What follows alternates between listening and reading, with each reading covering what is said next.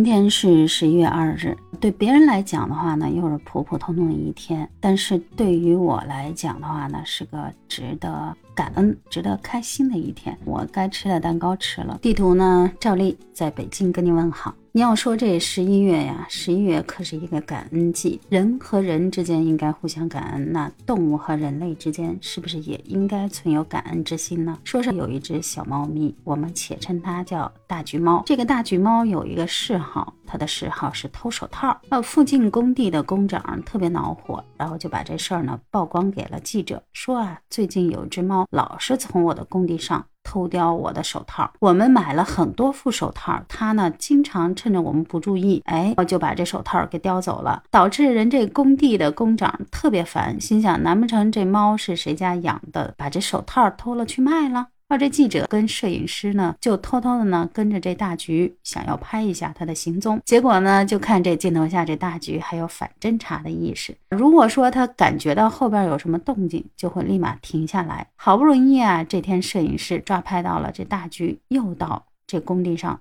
去偷手套去了。只见他叼着一只手套，身手敏捷，嗖的一下从一个墙头就翻了下去。这摄影师和记者连忙呢跟着这猫就往前奔，结果就走到了一个住宅里头。只见那住宅的院子里头堆满了手套。这个记者呢就上去采访这一家的主人。这主人一看是一个面慈心善的大婶儿。这大婶儿说呢，我也不知道。我还以为呢，有什么附近的人在恶作剧，天天我这儿这手套都堆满了。您看这手套，有的都用过的，也挺脏的。原来这个大橘它是一只流浪猫，前一段时间刚当了妈妈，生下了一只小橘。大橘呢带着小橘经常在附近晃悠，然后这大婶呢看大橘和小橘挺瘦的，挺可怜的，就时不时的准备一些吃的喝的来喂这个大橘和小橘。结果呢，让大橘和小橘安然的度过了一段时间。现现在大橘和小橘呢，都已经长得白白胖胖的。这大橘呢，一开始为了感恩大婶儿，时不时的呢，经常会叼回来一些什么老鼠啊、小鸟啊。这大婶儿呢，也是吓了一跳。但是这老鼠和小鸟，咱人类又不吃。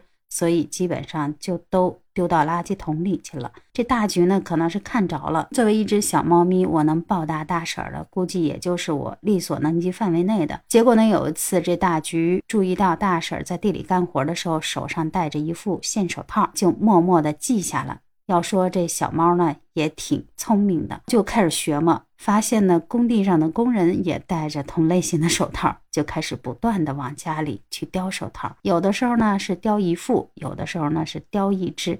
总之呢，家里这手套是越堆越多。这大婶说完了之后，这记者和摄影师也是很感慨，心想这世间上还有这么懂得感恩的小猫咪啊！前两天有一小姐姐不也发了吗？然后她也是在小区里边看到了一只流浪猫，时不时呢给它提供点猫粮啊、水呀，搭个猫窝呀。结果呢，这小猫呢就记住了，时不时呢就给它叼来一只老鼠，叼来一个小鱼干作为礼物。前几年呢，也经常看到一些视频上有一些。博主发出来，到了冬天，这些流浪的小动物可能都喜欢趴在车底取暖。所以说，如果您的车要启动的时候呢，不妨轻轻的鸣下笛或者跺跺脚，提醒一下这些可爱的小生命。进入十一月呢，意味着秋天就要结束，冬天马上就要来临。